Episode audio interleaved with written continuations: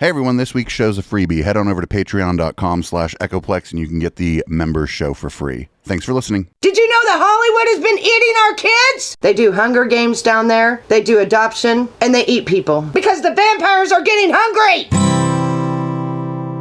I'm white and I've got everything I need. No one clutches their purses when they're in a room alone with me. I please at any hour, and the police don't do a thing. So if I see a penny on the ground, I leave it alone and fucking flip it. I'm a straight white male in America. I've got everything I need. I'm a guy getting paid more than a girl with a degree. I can walk down the streets after dark, no one wants to rape me. And I can get a girl pregnant and just as easily flee. Just like my straight white male dad did to me. So if I see a penny on the ground, I leave it alone and fucking flip it. I'm a straight white male in America. I've got all the luck I need. Got a pile of broken mirrors and I'm walking under ladders and I'm spilling tons of salt, but to me that doesn't matter cause my skin and my gender and my orientation are the best things to have if you live in this nation. I recommend it highly.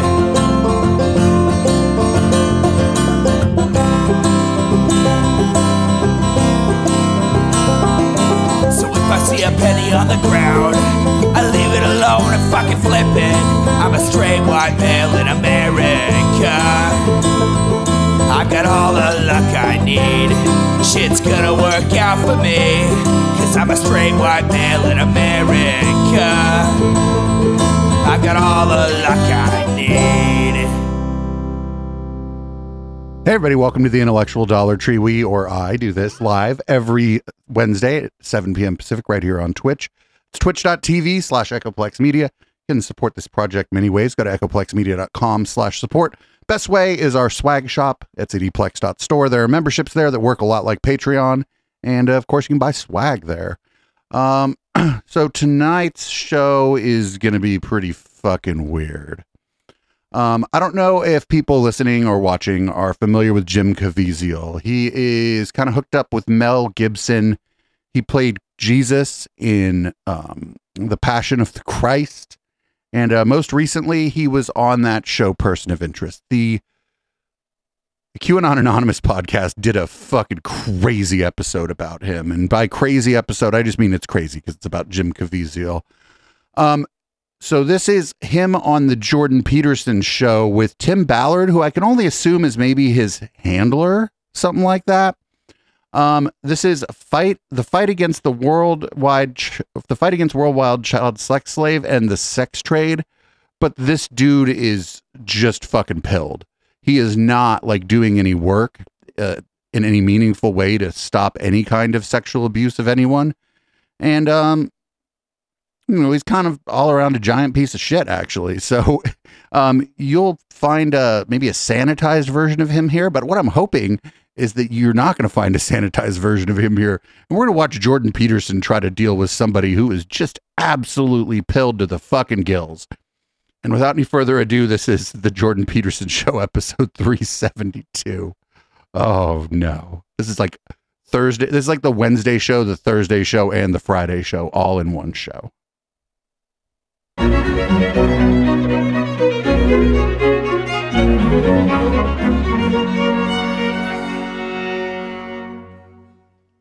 Hello, everyone watching and listening. Today I have the pleasure of speaking to two people. Someone you most likely know for his portrayal of Jesus of Nazareth in Passion of the Christ, Jim Caviezel, and also someone you should know, if you don't already, the man behind Operation Underground Railroad, Tim Ballard. Oh, no, that's not his handler. That guy's crazy, too. The Sound of Freedom, Oh no, Operation. Underground Railroad. They like go places to pretend to rescue kids, don't rescue any kids, and then just like take video of the place and pretend they rescued kids. Oh, this is gonna be fucking crazy. Tim Ballard in the telling of his real life story, detailing his fight against the increasingly worldwide and pervasive childhood sex trade. The film, The Sound of Freedom, releases on July 4th. So, about a week and a half ago, I got Oh, it's already out? from Tony Robbins uh, suggesting that I watch a new film called The Sound of Freedom. Tony Robbins? Wait, Tony Robbins is pilled? And I did that about four days ago with my wife, Tammy, and was quite struck by the movie. And I decided to follow up on it. It details out the efforts of one man, Tim Ballard, to investigate uh, the a child sexual slave ring and to rescue the children that were associated with that. But it also Except points that's what didn't a happen ever. Social problem, which is the spread of sexual and slave trafficking worldwide, abetted by the net, which is a great avenue for psychopathic criminals to pursue Um, their to bilk their followers out of a bunch of money and start an internet cult? darkest desires with very little risk of being caught, especially on the multinational basis. So I've decided to to to reach out to Tim Ballard, who is the um, the man who who the movie is about, and to Jim Caviezel, who's the actor that plays him, to talk about what all this signifies. And so, Tim, let's start with you. I mean, the movie makes the case that there is a widely expanding network of slavery, essentially making itself manifest worldwide, concentrating in no small part on very young children who are being sold repeatedly to pedophilic psychopaths to have at their will and of course can be sold repeatedly for that purpose. And the, the movie makes But not if you not if you murder them in a drink drink their adrenochrome. this is now an operation that's rivaling the drug trade in magnitude. So, you know, it sounds like j- yet another right wing conspiracy. So, please, why don't you walk us through what you know and and No, no, no. This isn't yet another right wing conspiracy, Jordan. This is fucking QAnon. understand and everybody watching and listening exactly what you think is going on. Yeah, thank you so much, uh, Jordan. We're so grateful uh, you take your time to do this with us. So, I spent 12 years as a special agent, undercover operator with the Department of Homeland Security. Most of my time, 90% of that time, was spent investigating these cases child crimes, child trafficking. Well, why do you no longer do that in official capacity? In fact, the, those numbers are correct. Uh, that are being this, these are Department of Labor, UN. These are sources that um, you know the, the the best we have that say that there's close to six million children or more who are forced into sex slavery, labor slavery, or organ harvesting. And I can attest Whoa, yep, this is going to be pilled. that I have been involved in, in cases involving all three of those forms of slavery multiple times, and is absolutely is a real thing. Um, it's not even far, far from home. Uh, it, No, so like this, the thing that he's describing is a real thing, but the way he's going to describe it is going to be completely detached from reality. United States is the number one consumer year after year of child rape material. Uh, and oftentimes we, we're close to number one in production.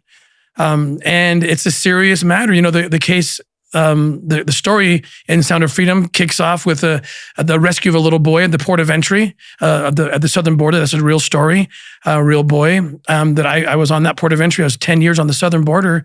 So when you have 85,000 unaccompanied minors showing up in the last two years, being let into the country without the sponsor being vetted, DNA checked, background checked. Um, Why do you have to check their DNA? I call it the economy of pedophilia. Uh, the United States, we're the demand. 85,000 children, thousands of them are under five years old, are let into the country. So we, we have we have a serious serious problem, and uh, it's it's not being addressed as it should be. Hopefully, this film can do that.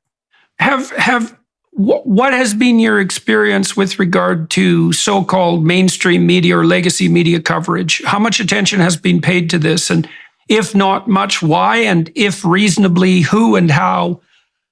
Well, I think not not not very much has been. Uh, you know, attention has been given by mainstream media. Oftentimes, it's more innocent than cynical, perhaps, where it's just this is too dark. I don't want to expose our audience to this. Horrific. Or it's because like the people who are doing the real work on this don't have any money. The organizations who do actual work to help the uh, the victim survivors of this or to prevent it, they don't have no fucking money. They don't got a fucking publicist. So they don't really get on the news. It's kind of fucked up actually because there's people that do really hard and traumatizing work trying to do like actually help people. You ain't never going to know their names, but you're going to know this guy's name because he, for whatever reason, no longer does this in, a, in an official capacity with law enforcement. Thing. Um, you know, we I, I film we film our operations. I mean, I I'm going to post today another operation in, in in West Africa of a baby factory. I mean, these are real cases where they've they've uh, kidnapped women, um, as young as 13 year olds and children, and they impregnate them, they rape them, and, and they make babies, and they take these babies and sell them for their organs, sell them for sex, sell them for satanic ritual Oh no! Like they sell them for their organs, sell them for sex, sell them for satanic ritual abuse. Like the, Yo, I told you this this episode of this show is going to be our Wednesday live stream, our Thursday live stream, and our Friday live stream, all in one podcast. it's it's it does sound crazy. It- that's why I film it. Our operations, we film our Now, operations. do you have film of the so that we can satanic ritual the world abuse? This is very real. It's really happening. Um, and I think if there's two million children forced into commercial sex, which is the the, the most um, kind of credible statistic that we can find, uh, a lot of people are involved. So there is a more cynical answer to your question, which may be there's people that don't want this exposed the, because they're involved in it. So I'm going Yeah, to QAnon. harass you a bit here um, from the Wikipedia page. Um, there is some, not that I'm partic- particular fan of Wikipedia pages uh, Oh yeah, Jordan Peterson's is wild. on the circumstances, but there are some criticisms of what you're doing, and I thought we might as well um, address them right off the bat, bat, because people who are watching are going to be, look, man, if I was coming across this for the first time, and in some ways I am, I've got two choices in front of me, don't I? I can either presume that you've discovered something that's ongoing and of tremendous significance that's terribly dark, or I can assume that the difficult work that you had done for a decade, um, genuinely addressing these problems, has made you hypersensitive to a threat and willing to magnify it. And Oh no no no! There's a third option. He got fired from doing this kind of work, or was relieved from his position because he started spouting off about satanic ritual abuse. And it would be easier just to ignore you as a consequence. Now, that would be the preferable um, outcome to such an investigation, wouldn't it? So you can, as as you said, you can understand why people might want to avert their eyes from such a thing. So I'm going to walk through these criticisms, and maybe you could, you know, you can respond to them, and we can get that out of the way before we go deeper into the film and and your your uh, in your your uh, your operations. So so your group and this is Operation Underground Railroad. And tell me if I get anything wrong here. Not the says it devours conspiracy theories, though founder Tom Ballard was criticized for refusing to condemn the QAnon conspiracy theory. Um, I have no idea what the hell that means. Do you know what that? oh, get the fuck out of here! I have no. Oh, what the fuck is the QAnon conspiracy? Shut the fuck up! You're having these people on because you want to try to court that audience, or you want to reinforce to the part of your audience that believes that that you're one of them, that you're their guy. referring to? Yeah, absolutely. We um, that's that's that's a lie on Wikipedia. We have absolutely in our FAQs for years have have condemned the majority of of what we see um, with conspiracy theories. Uh, so I, I, they like to attribute me to the QAnon movement. Um, there may be some truths in there, but there's so many falsehoods on top of you are you the, the as soon as you said the, the the organ harvesting and satanic ritual abuse i'm not trying to like we're not trying to paint you with any kind of brush you showed up the color that you showed up that. So our, our FAQs refute that immediately. oh um, our, we have we have a, we have a fucking thing on our website that says that the criticism against us is not true well fucking case closed motherfucker mm, it, it discredits the movement In fact, I would go so far as to consider that maybe certain people who don't want this known are responsible for some of the conspiracy theories in order to discredit the movement. Um, and uh, they go too far. They go too far in, in, in their assessment of things. But yeah, we absolutely have dis- disavowed uh, what is generally coming out of, of, of QAnon. Yeah, well, it says, you know, it's very vague on Wikipedia. It says to condemn the QAnon conspiracy theory. Well, I know perfectly well that there are more than one conspiracy theories, let's say, on QAnon. So I'm not But I thought you said you didn't even know what that was a minute ago. exactly sure what it's referring to. What is there a particular conspiracy theory that um, you were criticized for refusing to condemn? Do you, do, you, do you have any more specific details about that? I mean, I, I'm not sure what exactly they're, they're talking about. Pro- they, they might be uh, referring to the fact that there's something called adrenochrome where they, you know, they, they take, they, they're taking children's blood and devouring it and so forth. Uh, and I've explained my experience with that, and, and I just did in West Africa. What is your experience with that? Other places. Um, we've seen this in in several parts of the continent of Africa, and it's very real. It's very real. This witch doctory. They take. Oh no, hell racist too. There's witch doctory. Oh no, what the fuck? I thought this guy was gonna be like saying the other thing. I, he's just saying no. This this part of it, the part the part that I've been criticized for. No, I just think that's true. These children, we they they they take their organs, they take their blood, they they they they drink it, they take the genitalia of children and and hang it over the rooftop of their businesses, thinking that the the dark gods will bless them. These are real things. Um, and so I might say something like that, and then they connect it to something uh, that a QAnon person says about You mean the exact same thing that you're saying right now? Just literally the exact fucking thing that you're. They might connect it to that. Huh? How that how that come to be? you know, a celebrity who must be doing this too, but there's no evidence to back that, and they make they make a, a false connection there, um, and and so that's that's the only example. So it's I not the think. celebrities; it's the people in on. Well, Africa. the next thing it says is that the the Operation Underground Railway falsely claimed that it had entered a partnership with American Airlines. That was in 2022. So what, what do you what do you what do you have to say about that? Oh, that's a great one. So uh, a PR firm uh, who represented um, us made a deal with American Airlines. Uh, it came to us and said, "Shoot the video. They're going to put this video on your. Uh, we're going to put, they're gonna put this video on their airlines." They shot the video of me. I just get a call from our PR company to put me in a studio. I give a video that, that I think I'm talking to the passengers for one month uh, on American Airlines. yeah, the PR company did some good PR for you. And uh, American Airlines was like, "Oh, is this against uh, child trafficking? Yeah, you know, we could put a PSA against child trafficking." And then, and then his fucking fucking video looked like an Ann Vandersteel video or like a fucking Liz Crokin video. And they were like, "Oh, we're, we're actually what we're going to do is not run this on on our on our airplanes for our passengers." apparently the deal fell through. The PR company didn't tell us that.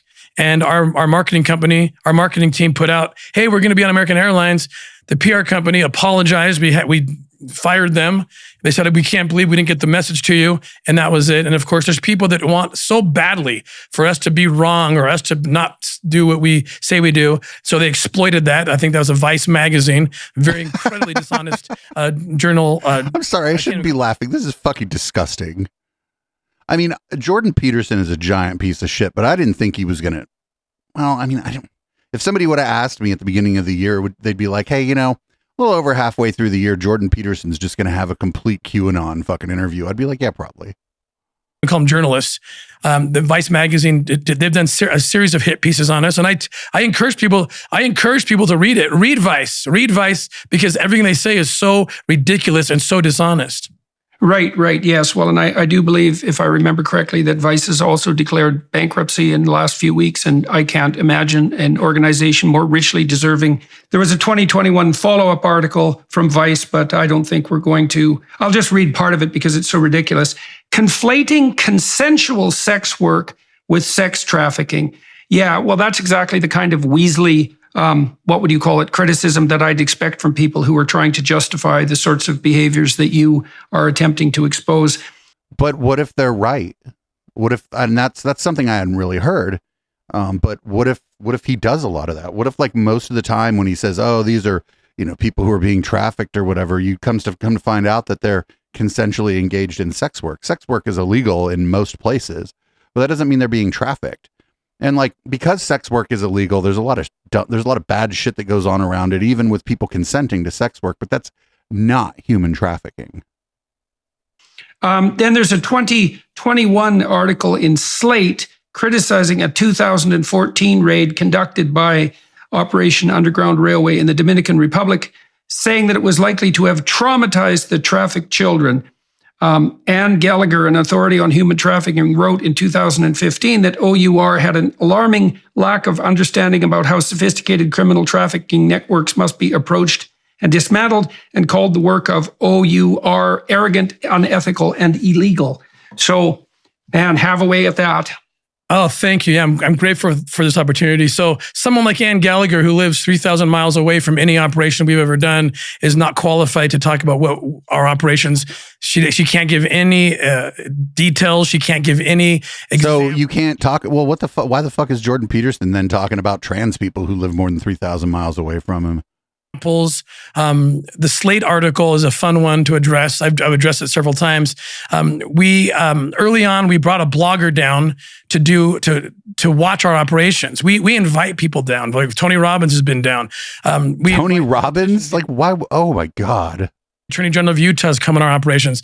Um, if we're hiding something, that's the last thing. The only thing missing from this is Oprah. So we bring this journalist, this blogger. I won't call her a journalist.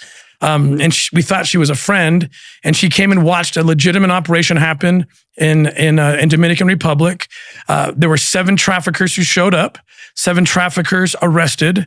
There were um, twenty plus uh, people rescued. Nine of them were children. You can't you can't sometimes you can't always uh, control who shows up to the sting party. The traffickers bring who they will, but nine children uh, showed up.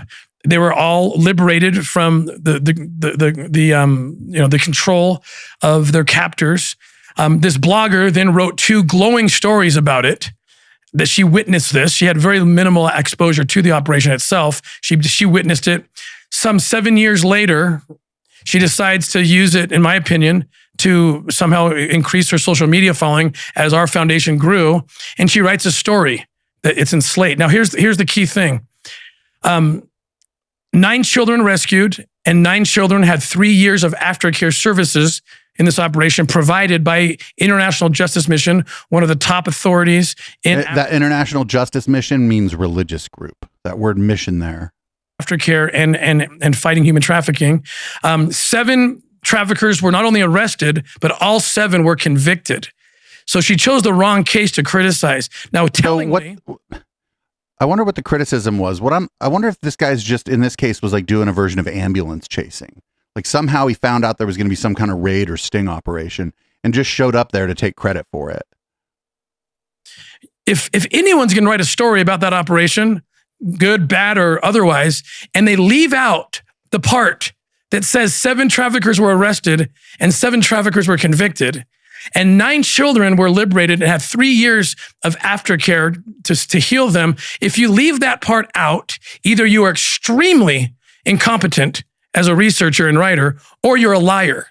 Either way, the story has zero credibility on that fact alone that you because she doesn't even report on those two on those two essential elements All right. Well, we've hypothetically dispensed with Vice, which of course is a. Yeah, well, it's pretty funny that that's what they named their organization, as far as I'm concerned. And we'll leave this. Why Vice just Vice the the that's a cool name for your organization. It's loosely based on an old uh, magazine. issue aside, Jim, let me ask you. Oh, here we go. Questions, if you don't mind. Do you want to first of all tell people um, about your involvement with Angel Studios, a little bit about your career, and why this particular movie, Sound of Freedom? It's it, it's opening what in early July? Is it July? When does it come out? It comes out uh july 4th week so next week next week it's it's it's out in theaters uh nationwide So so, Theaters so let me turn to nationwide. Jim. Jim, can you hear me? Yes. Yes. All right. So yeah, do you want to detail out your your association with Angel Studios? Tell everybody first who Angel Studios are, what they've done, and I've watched a lot of The Chosen, by the way, which I thought was extremely high quality. Um, Do you tell us about the studio? Tell us about your involvement with them, about your career, and then about your attraction to this particular movie. Well, let's start with the movie first. Um, I have three uh, adopted children from China. I became aware of the dangers Wait, how, that how did you? I'm just not even going to ask the obvious fucking question. uh, there's plenty of kids here in the U.S. that need to be adopted. I'm not going to. I mean, the obvious question just hangs in the air. go on um, with children around the world and through that process. Um, then I became aware of Tim uh, Ballard, and coincidentally, then my friend Eduardo Verástegui um, brought me this script because many of the actors that they had offered it to didn't want to get involved in this particular project. no shit. Um, I read the script. I loved the movie Taken, and I thought this is like Taken, but with a much bigger heart. than Tim Ballard. also, the movie Taken doesn't claim to be a, a fucking true story. came uh, to the meeting. He had seen two films that I did. One was called The Count of Monte Cristo, and then the other one was The Passion of the Christ. And he felt that I'd be the right guy to play him. Angel Studios, I had nothing, no connection to them until a few months ago when they wanted to do this uh, movie, and they wanted their idea was to sell two million tickets for these two million trafficked children. So why why is But it but that- then who gets the money from that two million tickets for the two million trafficked children? Did you give it to? Oh oh, they keep it. a number of actors? Why, in your estimation, did a number of actors turn down the opportunity to play the role? What and and and why and why did you decide to forego that risk and to and to climb aboard? I foregoed the risk because when you have uh, three children that you loved and you'd give your life for, it kind of connects into Tim Ballard. And Tim did this for this little girl and the children that he saves. It's something uh, is a greater purpose that, that even your career uh, you know, like I, I went through this with Mel Gibson when we did The Passion, that my career was the last thing I thought of. What I thought about Or it could be that the last time you had a gig on Person of Interest, you did things like when an Asian executive came up to you and introduced himself, you were like, awesome, which isn't even a thing, but it's, you know, pretty racist. Or during a scene, you took the guy that played Lester Freamon from The Wire and put him in a headlock and dragged him across the room, even though it wasn't in the script. Or during a scene where you were driving a car, you decided to just in the streets of LA run fucking traffic lights and drive recklessly, like for real, like not as a stunt. Any number of reasons why you took this gig that nobody else took. was the God I love. And I put this, and how I look at it is, is that this God that I love, that he loves me and he deserved to be loved back.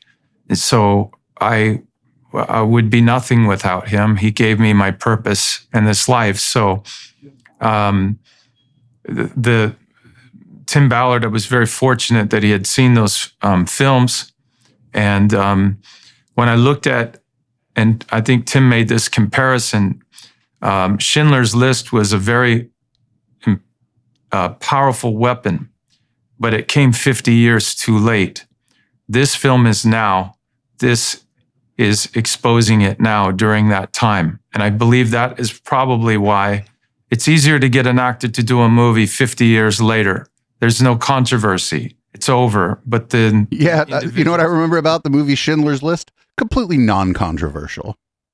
imagine if Rwanda, if that story had been made, that movie had been made during that time, or that they could see it. You know, it you you have to look at these situations and understand that um, good people sit back and do nothing and allow this uh, evil to occur. There's got to be people that stand up in the time that it occurs. And that's what drew me to the whole story in the first place. And do you do you how how do you feel about the movie? Now you've seen the movie in its entirety. It's about to be released. Uh, it's a fully fledged, high quality production. I was particularly impressed by the cinematography. Um, it, it's also extraordinarily well edited. Um, the acting. Um, I don't want to flatter you, but the acting Thing, uh, leaves something to be desired. extremely high quality. It's a very realistic movie. Um, how how do you how how do you feel about your involvement dude, now? there's stories of this, from this dude on uh, again on Person of Interest where he just refused to memorize his lines, and so he had his lines on a piece of paper in his hand, and you would see him looking down during the show, and you thought it was like him being thoughtful or listening to people or whatever. No, he was like looking to see what his next line was. now that everything is done and and how do you feel about the what would you say the production capacity of Angel Studios which is a relatively you know it's a relatively new a relative newcomer on the on the mass entertainment block When I was sitting next to Tim Ballard and he leaned over and he started to weep uh, heavily, I knew I did my job. So do you want to run us briefly through I, I don't want to give away the entire plot because that would obviously be pointless but do you want to just run us briefly through Oh, Jim you could give away the entire plot of this movie, and I'm definitely gonna get high as a kite and watch this movie. I'm gonna find, I'm gonna acquire it. You know, uh, I'll find a way to acquire it without paying for it. But and man, it's a shame. It's a shame that uh, it's not worth our first copyright strike to watch this thing on stream, right? The, the the plot of the movie and then I'll turn to Tim and fill in some of the background details of his life and So I play Tim Ballard. He's uh, Homeland Security. He sets up these um, uh, sting operations to take down these very, very bad men uh, to save trafficked children. And in one particular case, one of the traffickers that he takes down, Ernst Lipachinski, uh, who's he, he rescues this boy, and the little boy turns to him and says, "Will you uh, save my sister?" And Tim goes back, Was gets it the X Files? He's like, my, where's my sister? direction from above and from his wife, and goes back and he sells everything to find this little girl. So, what I liked about the script, so I've noticed that one of the most effective ways of communicating complex ideas effectively is to particularize the problem. And so, what happens in this movie is that the broad problem of sexual, of, of sla- slavery and human trafficking, and the somewhat narrower problem of sexual trafficking of children is No, no. zeroed Come on. I want to hear more about the satanic ritual abuse. Jordan Peterson's just going to pretend the guy never, the first guy never said shit about satanic ritual abuse. Is what focused on a particular case. And so that gives the movie a very powerful narrative underpinning, right? Because when a problem is particularized and you can see how it affects actual specific people's lives, it becomes much more re- realistic and much more palpable. And I thought the movie did a good job of that. Uh, Tim, do you want to walk everybody listening through? Let's go back into the details of your life. Now, you worked for this. You you worked. We worked for the special forces per se. And who who were you working for before you decided to forego your career and to pursue this the case that we're describing? the the the real question here is oh why are you no longer uh, doing this in an official capacity but jordan's not going to ask that i don't know the answer but i'm if i had to wager a guess it was because he started telling everybody about fucking satanic ritual abuse and shit at work and they were like listen um we can kind of pretend that this isn't going on and you can move on or you know maybe we'll have to fire you So I worked for 12 years as a special agent and undercover undercover operator for the Department of Homeland Security, the, investigative division called Homeland Security Investigations. 10 of those years were spent on the border uh, tracking child traffickers, uh, people who would exploit children with child exploitation material. So I really learned a lot. In 2006, the laws changed in the United States. And for the first time, US agents were permitted and encouraged to go overseas and find children who Americans were abusing. And we could now hold those Americans accountable as if they had committed that crime on US soil. That's that's what really changed my life because I started I speak Spanish fluently and they sent me overseas south of the border. That's when my eyes opened up and I started seeing the children that I used to only see mostly on the on the pornography on the on the child exploitation material cases. Um, but it was torment. You know what? I want to see this guy's hard drive. uh, the U.S. There's only one organization in the United States that's allowed to catalog this stuff. And I forget the name of it. And then they make like a hash of the uh, CSM so that you can, you can, so that it can be found without people having to see it. wittingly was because if I couldn't find that connection back to the United States, the American kid or the American pedophile, I had to come home. But the problem is, I've, I've already been exposed to the children. I've already been exposed to the problem and oftentimes have made myself the bait. And in Mhm. 2012, I How you had enough yourself- on this case. I kind of went more, I went further than otherwise I probably should have. Uh, the movie didn't have time to tell you that there was another case in Haiti at the same time that I was working, uh, thinking there was a U.S. nexus, and I was told in both instances to come home and you couldn't work these cases. Uh, and that's when I had a very consequential conversation with my wife, and I said, if I stay here, if I do this operation with or without my badge, it doesn't matter at this point. I, I'm I, I can do the work. Uh, we will save kids. Um, and um, but I, I have to lose my job, and we have six children, and this is this is a moral dilemma like I've never faced in my life. And I was hoping my wife would have responded with, "Get your ass home. You can't." You can't abandon us. You know, first of all, you're going to die without the, the top cover of the U.S. government if you continue this. And who's going to pay the bills and feed the feed the kids? She didn't say that she said to me, "You have to quit your job." And it was that easy for her. Um, it became spiritual for her. Even she felt a calling and a responsibility that she might have to reckon with one day. Well, those six kids never had a chance. And I knew that she felt that way when she told me this um, in the crucial moment of decision.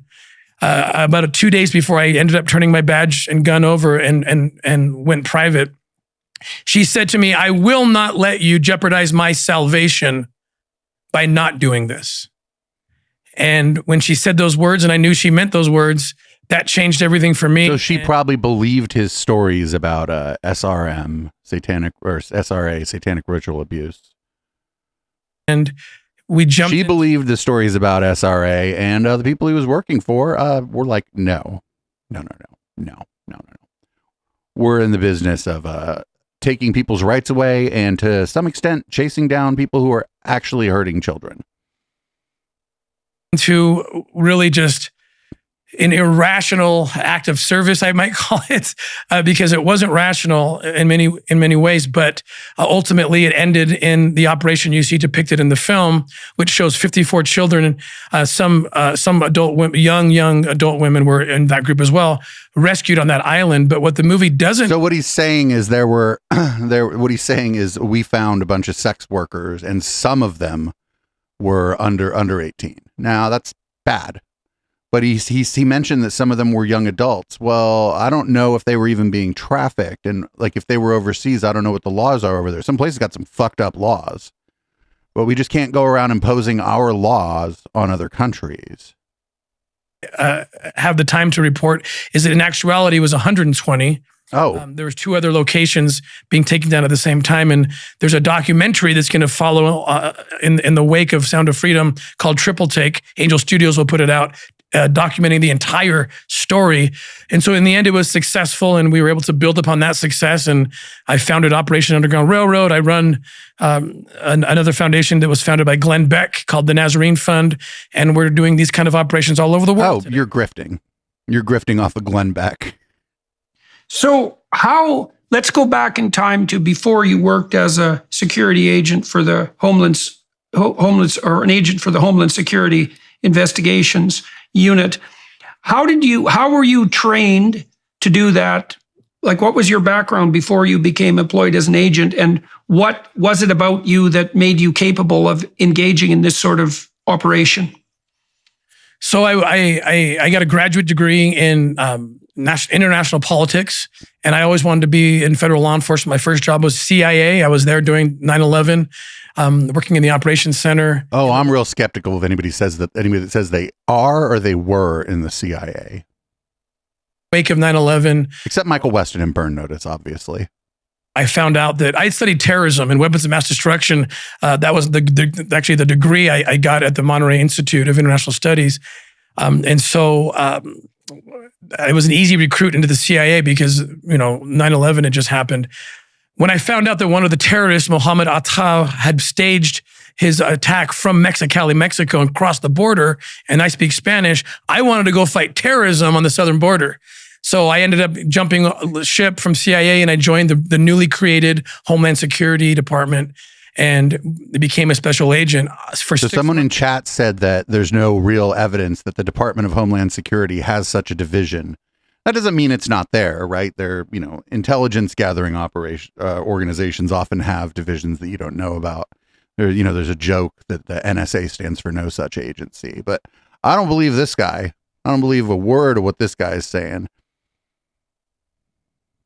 months I was tracking those kind of movements, uh, uh, you know, not not not human trafficking or child exploitation, but money, guns, terrorism.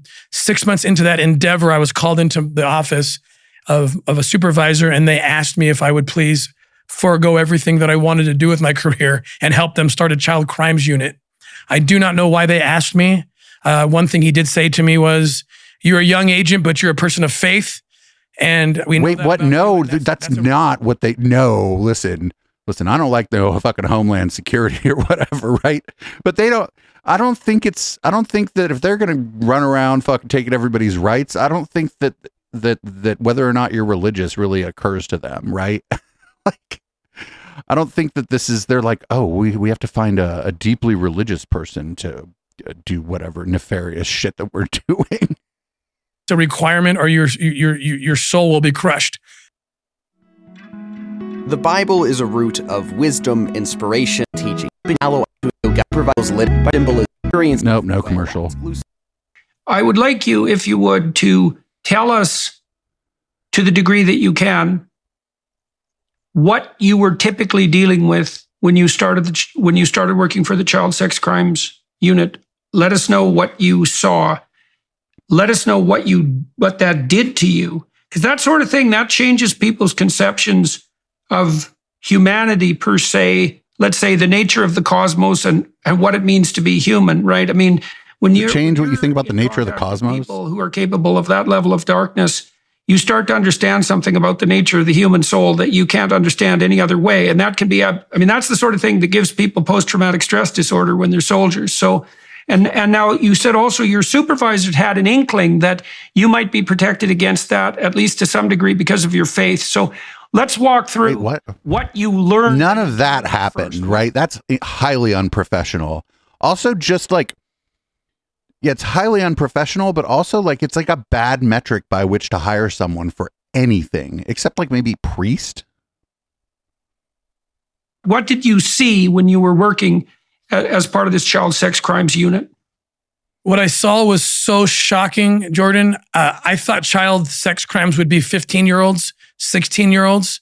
Uh, my brain couldn't comprehend something. Again, never. The, the, the question just hangs in the air. More evil than abusing that age. The very first case I worked in 2002, I believe, I was given a, a bunch of VHS videos, and some hard drives to look at that, that had been seized in a warrant. The very first. Wait, wait, no, wait, wait, wait, wait, wait. No, that's someone else's job. no, no, no. You're, you're, you're. That would be the job of like an analyst or of like a digital forensics. This guy just did I all. I was, I was a jack of all trades. This stuff is so highly compartmentalized that this guy wasn't doing all these different things. This is bullshit. Um, were um, you wouldn't be given them uh, if if it was important to your job you'd be taken into a room and showed shown this material. They wouldn't just be like here tim here's a pile of tapes. Go take a look at these tapes. Uh, three little boys uh, that were probably seven five and three and they looked uh, like they looked like my children they had, you know, they had blonde, blonde eye, blonde hair, blue eyes, and they were being just raped, raped. These three little boys by this pedophile, And But if your was so job is to track felt- this person down, you have all you have to know is that this happened. You don't have to see the material. In fact, I think it would be bad to show someone trying to track this down, this kind of material. It would it would you would you would be bad at your job now because you would be angry. to my knees. I dry heaved, thinking I was going to throw up uh, into the wastebasket. I jumped into my car. I drove to my children's school, my three oldest kids. I checked them out. I still remember in my mind, I can still see dentist, dentist, dentist appointment I wrote. And I grabbed them, I took them home and just sobbed on the floor. My wife came in and I just, I wouldn't let the kids go, just holding them, shaking. Um, that was my very first experience. Uh, you talk about PTSD. I absolutely deal with PTSD to this day. Um, I, I took too long to actually deal with it. Uh, that's another story. Um, and I thought I can't, I can't do this. I can't do this. Um, I started getting help immediately uh, because I didn't want to quit. Uh, and uh, that that's that's what this is. That's what this is. And um, those kind of videos have increased over the last couple years by five thousand percent. Yeah, well, in in in Canada, um, we just had a report from an organization called the Western Standard that one million child sexual exploitation photos and videos have been identified in an Alberta child porn investigation. One million photos, eight arrests made. Okay, so that's some indication of the widespread nature of the problem. Now, you said that when you first encountered, I, I know this is fucked up, but that's not that many photos, and they probably weren't new. That's I mean, this is fucked up. This is the most fucked up thing we've ever covered on the intellectual Dollar Tree, and we've seen some shit. Well, it made you physically ill and also terrified for the safety of your children, but then also it necessitated you seeking um, help, I suppose, or aid. I mean, I've worked with people who've had post traumatic stress disorder. Generally, what happens is that tragedy is not enough to give someone post traumatic stress disorder, even if it's rather severe. It has to be a combination of tragedy and malevolence. And the real trauma comes as a consequence of contact with evil, with malevolence. And what people generally have to do in order to recover from that is to develop a rather profound philosophy of evil. And, you know, a religious faith in, in its most fundamental essence is a philosophy of good and evil. It, it does detail out the heart of darkness among human beings, point out to people, this is particularly, although you not, not uniquely true of the Christian tradition, but particularly true that that capacity for evil lurks in the heart of everyone and that our fundamental moral obligation as we sojourn here on earth is to overcome that proclivity within and also to stand up against it in the external world. And so you said you received some aid after you had been exposed to this first set of videos. Um, what what is it about the way you looked at the world that had to change in order for you to adapt to what you were encountering? Well, I had to come to grips with the, the, an idea that I had never been confronted with before that there are people, and not a few, but millions of people, only millions of, of pedophiles could justify a demand of m- millions of child exploitation uh, material. But this is like a this is like a this is like a fucking like a cooked version of how child abuse happens. Child abuse m- m- the vast majority is unfortunately someone the family knows or trusts or someone in the family. That's why it's sick actually. That's why it's so troubling. Not just the abuse itself, but the the fact that it's someone known to and trusted by the family in just the overwhelming majority of cases. and so forth. Uh, the first person you see arrested in the movie is a real person named Ernst Lupolszczynski in Sound of Freedom. He had over 2 million pieces of child rape material in his house.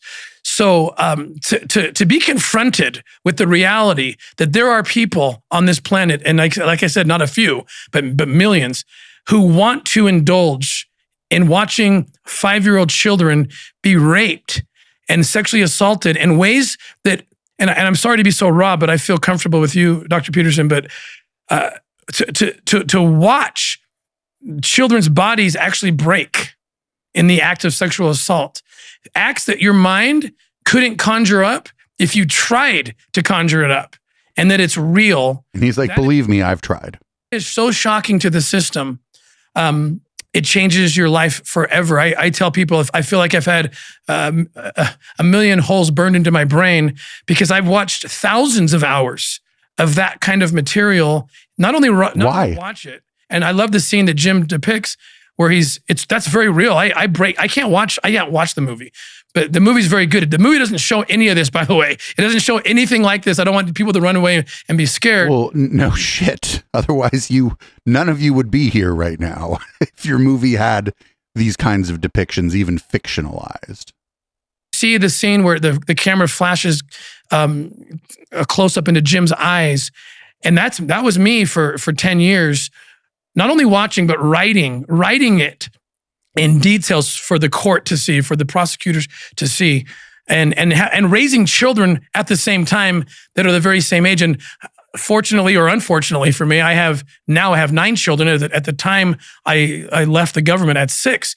And so I can always identify the age of a child with one of my own children. And what my mind was a- a- almost automatically doing is I would superimpose my own children's face. Okay, you're a sick fuck. This if if this is true, this guy is a sick fuck. That's I'm fucking shocked. He's like, "Oh, I was I, I'm I'm so glad this story is bullshit, right? I mean, I'm very glad this story is bullshit because this is fucking sick.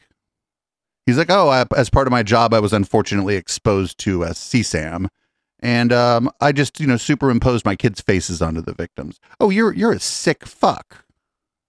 and persons onto these children, and that's that led to um, that led to the PTSD. I'll be honest, um, and almost a paranoia about what would happen to my children and watching my children. And I've I've come a long ways, and and I'm I'm I'm able to deal with it. But I I I, I was determined never to quit, and so I, I just sought more help, and I, and I, I won't quit. So.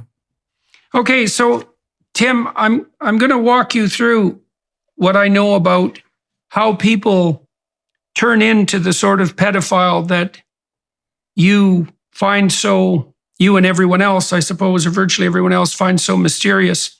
Mysterious. So, I'm going to refer first to the story of Cain Odd and choice of Abel words, because it actually puts its finger on the process in a stunning manner. So, what happens in that story is that two different pathways to adaptation are detailed out, and they become the cardinal pathways of adaptation that characterize the whole human race, immersed as it is from that point onward in history instead of in the Garden of Eden. And one is the pathway of Cain, and the other is the pathway of Abel. Now, Abel makes high quality sacrifices. He's all in, right? He puts himself on the line and he does the real thing. And as a consequence, God finds, God uh, finds, he finds favor with God and his sacrifices are rewarded. He does well and everyone loves him and he thrives. And Cain, his sacrifices are not of the same quality. He tries to cut the corners and to and to pull the wool over his eyes and, and God's eyes and everyone Jordan Peterson has told this story like three or four times this year. else's eyes. And as a consequence, his sacrifices are rejected. And instead of cluing the hell in and waking up and taking responsibility for his failure, he decides that he's going to call out God for creating a cosmos that's cosmically unfair and unjust. And the evidence for that is Cain's failure and Abel's success. And so he has a little chat with God and he basically calls him out and says, You know, I'm breaking myself in half here and nothing's going my way. And Abel gets everything he wants. And, you know, how dare you make a cosmos so radically unjust and improper? And why don't you just straighten yourself out? And God says, If you did well, you would be rewarded for it. And you should look to yourself. And then he says something even worse. And this is very subtle because um, it's complicated to understand it unless you look at multiple translations or potentially the original Hebrew, which I can't read, but I read the multiple translations.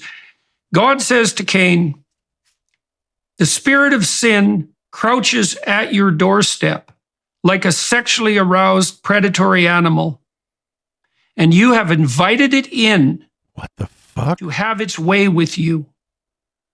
And so now, if you study the development of the fantasies of very, very dark people, you see that they brood and fantasize in isolation for years. And the fantasies get darker and darker and darker. So they're bitter and resentful to begin with. And then they start fantasizing about well, what they would want. That can take a sexual end, or it can take a very violent end, or it can take both. And what they're really after is the ultimate in revenge. And on the sexual front, they find a kick in extending the, what would you call it, unacceptability of the fantasy one stage at a time. Um, the, the famous and extremely attractive sexual serial killer, what was his name? There's a famous photograph of him like this very attractive man. Do you, do you remember his Ted name? Bundy. anybody? Ted Bundy. Ted Bundy detailed out exactly how his fantasies progressed as he became more and more involved with pornography. And what happens in some sense is that these people who are nursing these terrible fantasies want to stay on the edge of novelty. And so their fantasies get darker and darker and darker as they progress down that road. And so after a thousand such micro progressions, they end up in exactly the sort of pit that you're describing. And some of that is pure sexual kick because of the novelty. And because of this is the, the yo the way he's talking about this is fucking this is i feel i feel i feel i'm starting to feel kind of sick to my fucking stomach uh, vengeful twist.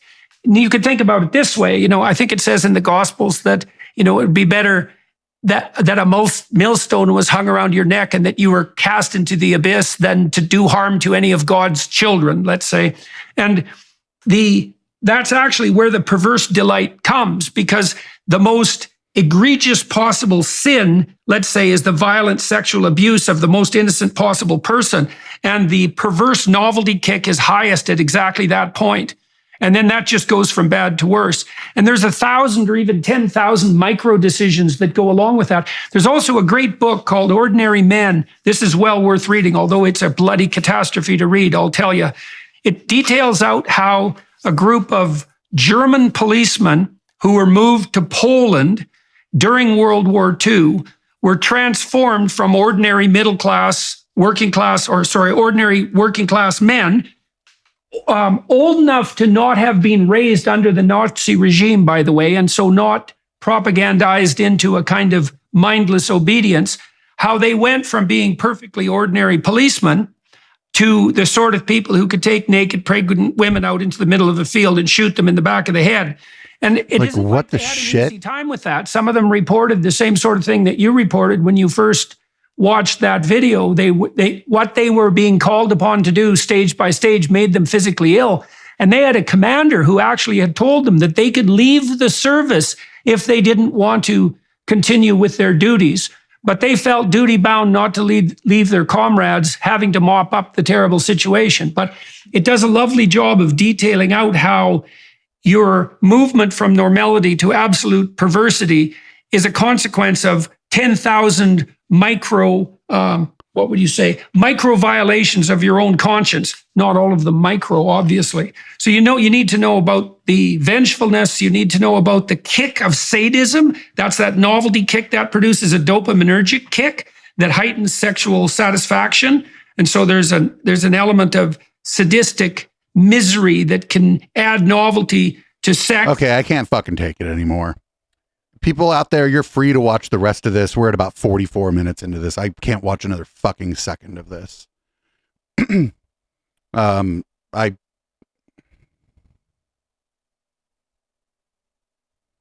no. No. Um no. You know we've seen a lot of shit here but i i'm legitimately starting to feel queasy uh listening listening to the way jordan peterson is describing this um, so, podcast listeners, we're going to go ahead and make this week's show a freebie. Uh, you, you can go ahead and get the whole show. Uh, you can get it at patreon.com slash echoplex. And, uh, but yeah, I don't know. I don't know. I don't know if anybody's still fucking listening. like on the podcast, I'm gonna watch the podcast metrics, and the first five or ten minutes are gonna be pretty good, and then it's gonna go. It's gonna just fall off the fucking cliff. I don't know how. Why is this still on YouTube? Um, I mean, I know why this is still on YouTube. They're they they love people like Jordy Pete and his content. Um, uh, yeah. Um, I'm sorry. I'm usually better at closing out the show. Uh, this has been the Intellectual Dollar Tree. Uh, this song is uh, "Boomers" by Periscope. I'm definitely gonna need a fucking drink after after this. I'm gonna change the colors of the lights. Um, maybe go vomit, and uh, we'll be back with a red light.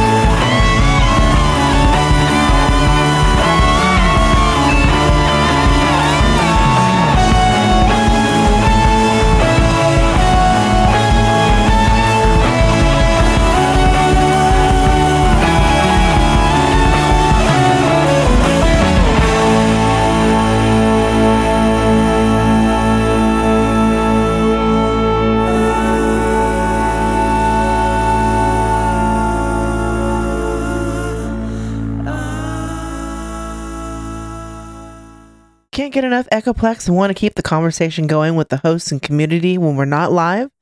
Then join our Discord server at discord.me slash echoplex. We have text channels, voice channels, meme repositories, and a whole section of screenshots that we don't even remember where they came from. Come join the Now Space on Discord at discord.me slash echoplex.